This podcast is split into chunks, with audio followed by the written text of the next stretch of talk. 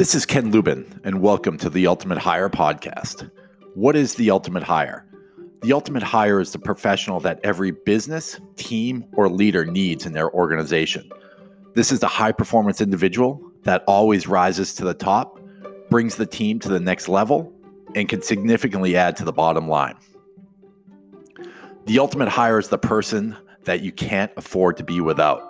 Finding, attracting, hiring, and retaining these professionals is critical to the success of your business. We have identified these traits and can help you find these top professionals. A little bit about me I'm a managing director and longest tenured employee with ZRG Partners. I'm the creator of the Ultimate Hire blog, founder of Executive Athletes, a U.S. Olympic Committee career advisor, and endurance athlete as well as following my true passion of being a husband, father, and son. I love to get people out of their comfort zone while helping them achieve their dreams and companies achieve their goals by helping them realize the importance of living a high performance life. This podcast will feature hiring strategies, interview tips, conversations with key business leaders, as well as other search professionals. This is designed to give individuals and organizations tools and tactics to have a competitive advantage for career growth, business growth, and insights to the most important resource, the people. If anyone has any questions, feel free to reach out to me at klubin at ZRG Partners, and I hope you enjoy the show. This episode's guest is Scott Gilbert. Scott is an experienced HR professional with a passion for building and optimizing HR and talent acquisition teams. He has a demonstrated history of partnering with global and regional leadership to connect business goals to value adding HR and talent initiatives.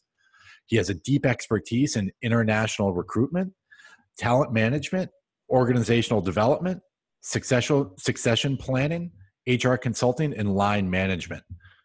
Currently, Scott is the head of global talent acquisition at Endress and Hauser Group in Basel, Switzerland. He started with Michael Page and grew into leadership positions at Hal Allergy, DSM, and Clariant before landing in his current role. He brings a high level of professionalism and leadership to the talent acquisition space. So, Scott, welcome to the show. Thanks, Ken. Happy to be here. No, what you've done sounds amazing. And I'm sure you've, you know, like many of us have been through some interesting downturns here during our executive recruitment career. But tell us a little bit about who Scott is from Scott's own words. Sure. So I think the red line through my background is I've been moving around in different countries. Uh, it comes from my early childhood moving around because of my father's job as a tennis coach. So I've always sought out the international lifestyle. And I uh, was fortunate enough in my career to be offered some opportunities uh, in the Netherlands and then moving down here to the Switzerland German border area about six years ago.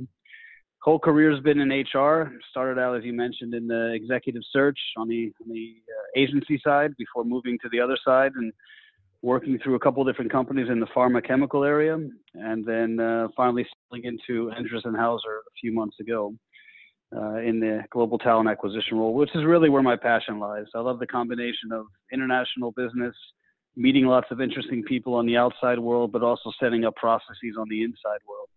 So anywhere that intersects is, is where I like to be. And that's interesting too, right? If you've seen all different sides from HR to the recruitment side and starting I think like most of us did in the uh, executive search business, and you know the Michael Pages, the Kforces, those types of organizations, right? The agency side and grown into it. Um, right. You know what what are you seeing uh, during this downturn that's different than say 08 and 09 if there is anything different what are you seeing you know how are organizations handling this what are you seeing from your perspective well, I think the first part is the uncertainty. So in 08, 09, the, there was an awareness that it was a financial downturn. Uh, there was there was some history and some precedent to how those could be handled. I think the difference with this one is it's pretty unprecedented. So nobody's really sure what the, it's going to be a V curve, a U curve. Are we going to come out of it the same way? Recession, depression. So I think the uncertainty adds a bit of a mystique to the whole situation.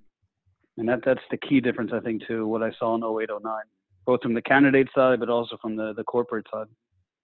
No, and this is unique, right? It's and and it and it's global within a couple of weeks. I think 08 and 09, it started it started in the US, moved to Europe, and sort of moved around the world, right? It was a quarter by quarter or six months by six months type thing where this just mm-hmm. shut down the entire world instantly. True, true. That that is something that uh, was definitely not there in 09. And uh, I think you're feeling that uh, a little bit in, in the markets now. Although I have to say, in, in speaking with some colleagues uh, and also some former colleagues in China uh, and in Taiwan, uh, they're pretty much back on their feet. So I think that gives us some some hope that uh, there is a good rebound possibility here as well. So you're an American living and leading in Europe, um, which is you know extremely unique. I think a lot of people envy would envy what you've done, and you've managed your career very well for you know for for a professional. What are you seeing in today's market, right? What was it like beforehand? Was there any slowdown at all, or was it were you guys moving forward at full speed and then hit the brakes? Tell us a little bit about what happened there. Yeah, so that, that's that's a pretty good analogy actually. Full speed ahead, and then just something jumped in front of the car and just slam on the brakes there. Um, I remember a few months back talking to some of my teams in, in the U.S. and, and they were complaining they really couldn't find people in the market. There was less than 4% unemployment. Uh, candidates were really slow to react because they had choice. Uh, and the same thing was happening in, in all markets. Um, in China, my, my team's there, and also in here in, the, in Europe. Uh, they were all on the same issue. So lots of jobs, but not enough candidates. And then literally overnight, that switched. So getting in touch with candidates became more difficult. People became wary of change. They were less open to hear about things because everybody was trying to secure themselves in, in one way or another. And suddenly hiring freezes started to come into play.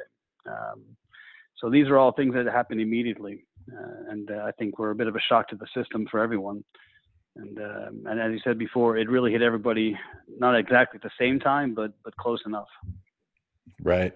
And what about leadership? How's leadership handling this? I know leadership is similar but different in Europe, right? It's a little bit different mindset than we have in the US. Actually, you probably plan a little bit further ahead and really think more strategically versus quarter by quarter. How is leadership handling this pandemic as well? Have they changed? Have they not changed? What types of initiatives are they taking mm-hmm. in in the in Europe versus globally? No, it's interesting. I mean, I think you mentioned earlier, you know, being an American and, and working in Europe, so that my previous company, my current company are both European owned, European headquartered companies with operations also in the US. And it's always interesting as an American to work at the headquarters here and have the, especially Central European, the more, let's say, Germanic Swiss attitude, which is really plan ahead, have everything very structured everything 100% finished from the planning perspective, and then you take the first step. Whereas a lot of my American colleagues were saying, "Hey, we're 70% there. Let's just hit the road. Let's get this done," and trying to bridge the gap there. So I think that also played out in how the handling of this uh, crisis came about. Um, there's that aspect, plus the aspect of um, you know different companies handling different ways. I was on the phone earlier today with a, a peer group of mine uh, we meet every two months or so and just exchange on, on different ideas. And it was interesting to see some of the corporations making very clear statements uh, at the very beginning of this uh, pandemic to say, we will not fire anybody. So everybody will have their job. We will figure out a way through this, uh, do this together. While other organizations had not made statements like that and have gone to much different approaches, whereas they're trying to either furlough people or, or lay off people completely. And so I think it's important the style of management here to be very clear in messaging from the beginning, giving people an impression yes, we're going to have a rough time, but we'll take care of you, or listen, financially, we're in big trouble now and we're going to need to make some moves. So I think the clarity of message to me was quite important from, from a leadership perspective, that they're able to say it and say it uh, consistently throughout the whole the whole period. No, and that clarity is key because it I think it gives a level of peace, either good or bad, right? It's either peace of that they're going to take care of you or it's actually giving you closure, right? Versus not having any closure at all and just waking up every morning and wondering what's going to happen. No, exactly. And I think it's also it's nerve-wracking for a lot of people. I mean, people have mortgages, they have uh, they have kids to take care of, they have a lot of personal situations to deal with, and so I think the the more sympathetic a company can be, and the more clear it can be about what's happening, and and try to do as much as they can for the people. In my opinion, that pays off dividends in the long run. Uh, if you look at companies that didn't handle it very well in 08, 09, that reputation stayed with them for a while, and people don't quickly forget and especially if you talk about certain job markets, whether in, in uh, areas such as specific cities or specific regions, companies are very well known, either for good or for bad. And I think how a company handles it in these kind of situations says a lot about its real culture and not the employer branding or branded culture they project to the world, but what actually happens. I think that's where leadership can really stand out. Many people here in the U.S., right? Probably ninety, uh, probably, uh, probably eighty-five percent ended up working from home during this crisis. The kids ended up doing homeschooling, and it sort of goes to show the resiliency of of us as humans. And I believe it's the same in Europe, and that's where I'm going to get to. But you know what? What's the culture, the work from home culture like? Did most of the people end up working from home? Did um, are they just sort of taking this as a as a you know, I, I don't want to say a break, but a window of not, you know, really being that productive. How are things happening there?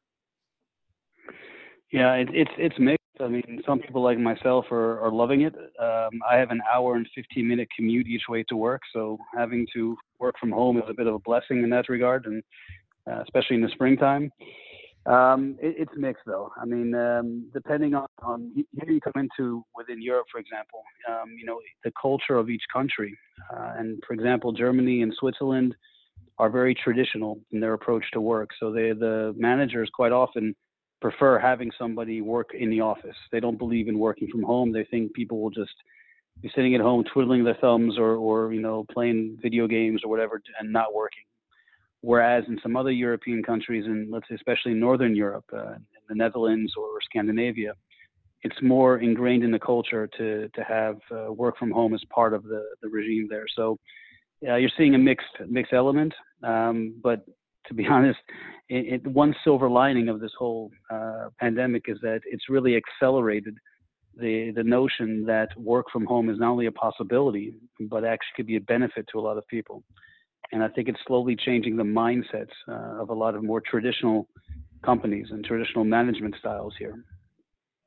The same thing is happening here um, because they've had to adapt, right? And actually, I was speaking to a CEO actually on this podcast a, a week or so ago, and they have um, productivity management tools, right? Um, that they can manage, see what they're doing more on a sales basis, but other ones as well. And they're really seeing that people are actually more productive working from home. And like you were saying, it's an hour and 15 commute each way, plus getting ready, plus everything in the morning. That's four hours, three and a half to four hours a day that exactly. you can actually being productive and making stuff happen.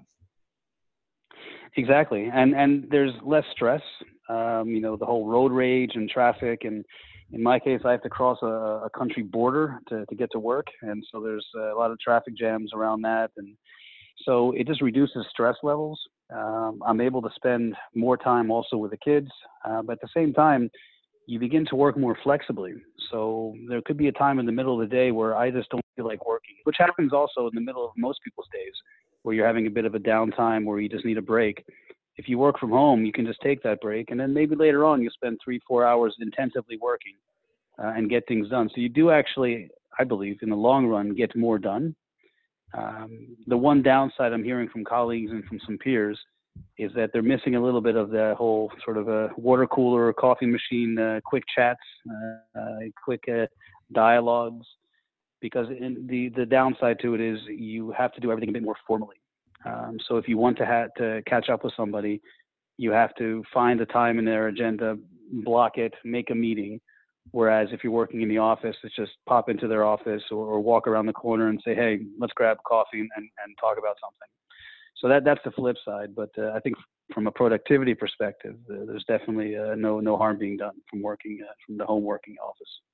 And I love what you said, sort of the flexibility of it, because people work different and better at certain hours of the day, right? It's not everyone's ingrained in their sort of DNA to work nine to five. I would, I'm a big fan of getting up and start work right away, five or five thirty in the morning, and go hard, and then take a quick break at lunch, go do a workout, and then come back at it. Versus, you know, and be and be able to wrap up at five o'clock. Versus other people that love to start working at eight o'clock at night and work till three in the morning. Those, those types of things, and that's yeah. I think that's where you're going to see the productivity increase, right? People are sort of going on their sort of their national or natural circadian rhythm. No, exactly, and I think especially people that have either regional or, or global positions, um, that to me is quite quite natural because a lot of times your your team or maybe even your your major stakeholders are are six seven hour time zones away. So I think at the end, it doesn't really matter if you're productive, as you said, at 5 a.m. or, or 3 p.m. or, or 10 p.m. Um, as long as you get what you need to get done and are there when you need to be there, I think everything else is uh, will come with it. I love it. And it's a funny story, sort of sidebar story here. I was doing some recruiting in Poland and Germany when my kids, when I had a newborn back in 2009, 2010 and she loved to get up around 4 4.30 and i would just get up grab my laptop start working and make phone calls at that point because it allow it was perfect for the schedule. So i loved what you said there is people are working in time zones six seven eight hours away but it allows them to really focus on what works for them. Yeah exactly. And then All right, little technical difficulty. We're we're cross border here, so if anyone's listening, no we had a little technical cross border difficulty. It, it's what happens. It's it's life, right? We adapt, and we're dealing with adaptation right now. But I think we're talking about sort of you know the flexible work hour stuff. Exactly, exactly. No, I just think that in the end, it's going to be a big uh, a big value add to, to, the whole thing. I mean, just a, a small example uh, because of the whole uh, COVID nineteen element you know, one of uh, one of my colleagues uh, who works five days a week uh, in the office in Basel, but he lives himself in in, uh, in Munich, so he's a, a, weekly commuter, and that means during the week he normally doesn't get to see his kids, but uh, because of this whole situation and working from home, he's got to spend his, uh, his kids' birthdays with them this time, which is a rarity because they fell in the middle of the week. So little little bits and pieces that help that I think you know will help people be more motivated and more engaged in their workplace. No, and I love that, and I love what you said earlier. There's there is a silver lining in it. The like the downside is the water cooler or being like, hey, let's go grab lunch, and and that's where a lot of the great ideas come from. But I think more and more people too are becoming acclimated to Zoom and Skype and Teams and video conferencing. I know in the US it was never a big thing until a month ago, and now people are doing it because they want to be able to see other people. They want to be able to engage via via video. It's it's almost a cultural shift. Yeah, no, exactly. It, it is that, and I think it's also uh, a, shift in, in mindsets. And I think you know it, it will accelerate a lot of the more traditional managers who really are not comfortable with people working from home uh, or working remotely to show them that hey, this is possible and, and it's working. So let's let's give it a, uh, another chance. So you're talking to colleagues all around the world, from China to Europe to the U.S. What are you What are you hearing? Where do you see this going? What What's sort of the scuttlebutt in the marketplace? Yeah, so I think um, uh, what you feel in uh, in China and Taiwan is that they've gotten over this. Basically, they're back to, to regular working times, and you know, albeit with uh, with masks uh, and, and different safety measures, but they're they're back uh, to full swing. Um, what you have in, in Europe is uh, there's definitely going to be a, downturn. That, that's for sure. You, you feel it uh, in different sectors, um, from automotive to, to electronics. Uh, you know, the demand has gone down for a lot of different areas. Um, while on the flip side, in a lot of other areas, you know, if I talk to colleagues and or peers and, in uh, let's say different online services, they're they're booming at the moment. They can't handle the volume. So I think that's um, that's being caused in, in Europe. Um, and in, in, the U.S., again, I think it's uh, it really depends on uh, where. Uh, so, colleagues that are in, in, areas that are less affected, um, you know, are, are, having an easier time, uh, and business is, is slowly returning. Um, but if I compare business in the U.S. versus China at the moment, and if I look at the numbers from Q1, uh, least some businesses that I've heard, the U.S. is suffering a little bit more at the moment. Uh, whether that will continue, hard to say, but that's what's what I'm hearing at the moment. No, I think you nailed it on the head a little bit with the different areas opening up, right? I think there's areas less affected than others. I think New York is still going to get hammered a little bit. Boston is one of the hot spots as well because it's where obviously more people are than there are in other parts of the country. I'm sure LA and mm-hmm. Philly and DC are similar too of what's happening in the marketplace. What um, hiring? What do you? Where do you see hiring going? moving forward. Obviously, you know, you do a lot of executive stuff. I think what we're seeing there's still a mm-hmm. need for executive, but it's it's on pause. Where do you guys see the executive level hiring happening uh, moving forward? Yeah, so that was that was part of the conversation I had uh, earlier today with that peer group, um, and these guys were also heads of talent acquisition for some very large companies, and, and uh, mainly headquartered in, in Europe, but also some some U.S. based companies.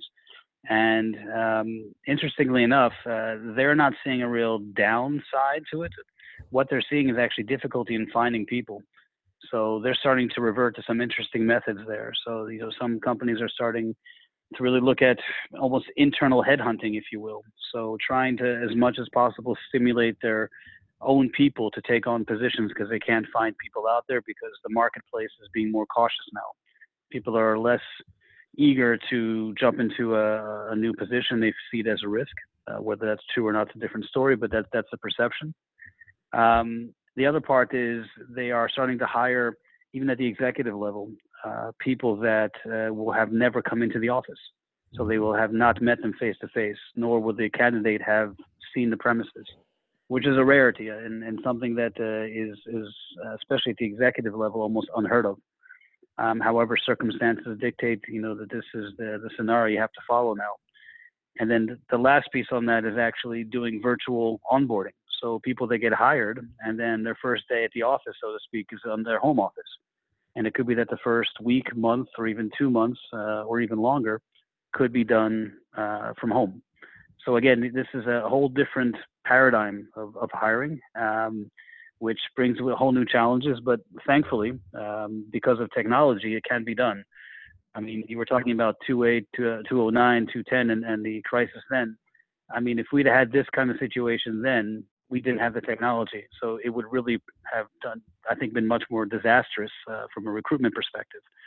Uh, but thanks to technology and, and the, the, things you mentioned, whether it be Zoom or, or other type of, uh, of, of tech, we're able to manage it now, and this is continuing. So it's slowly happening that people are, are coming to the term coming to terms with the fact that hey, I'm not going to meet this person. I'm not going to shake their hand. Uh, I'm not going to have a coffee with them, but I'll do it all via the screen, and we'll, we'll hire them. We'll negotiate the contract, and we'll get it settled that way. Which is unbelievable, right? I think at that executive level, but it's becoming it's sort of becoming a necessarily evil. I, and I think you guys in Europe actually were more comfortable before we were even.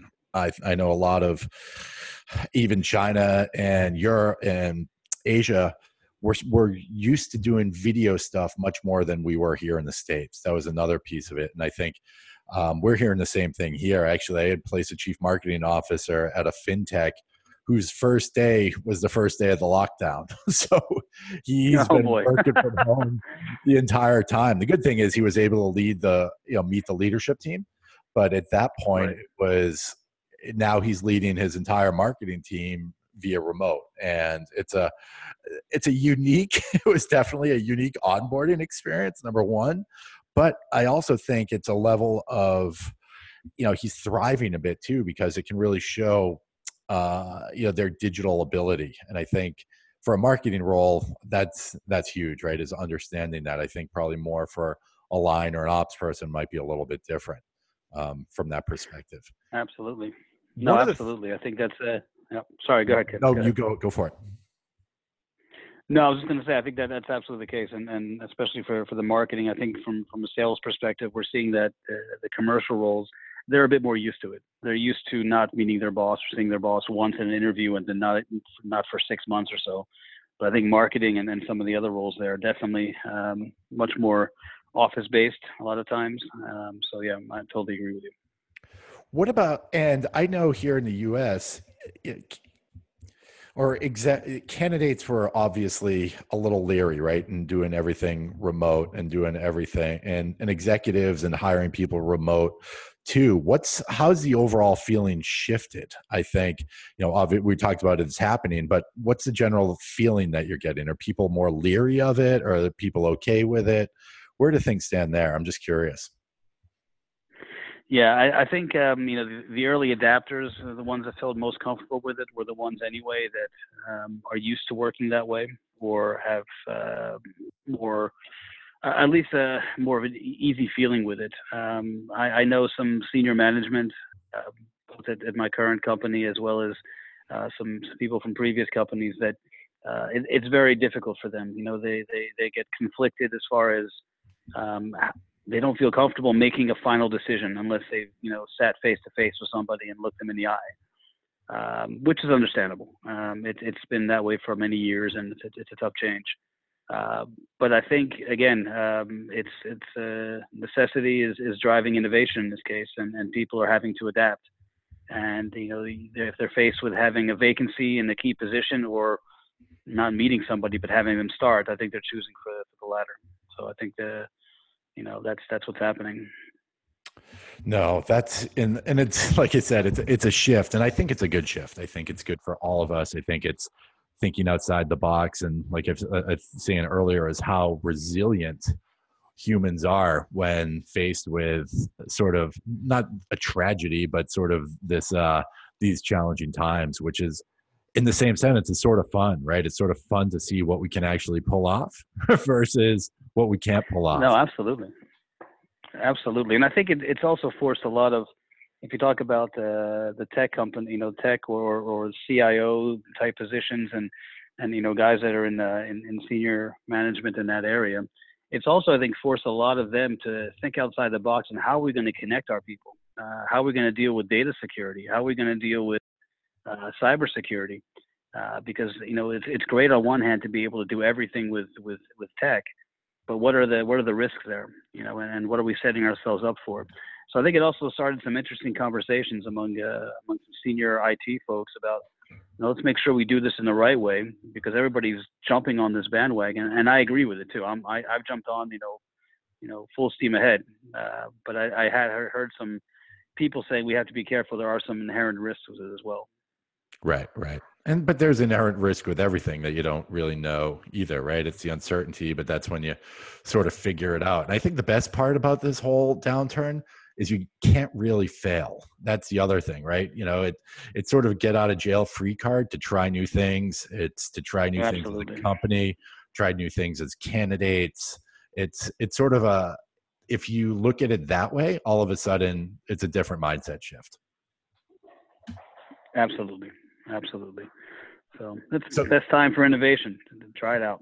exactly. What was it? Uber, Airbnb, all those started during 08 and 09, and they became the biggest yeah. companies in the world with zero infrastructure. So it's pretty. It's going to be pretty interesting to see where this goes from here. I think it's going to shift schools. It's going to shift again the work from home thing. It's going to I think almost generate a, a better quality of life in some perspectives, and you know, in others it might be going backwards a little bit. But um, the world of connectivity is here, and it's here to stay. And now it's you know now it's real.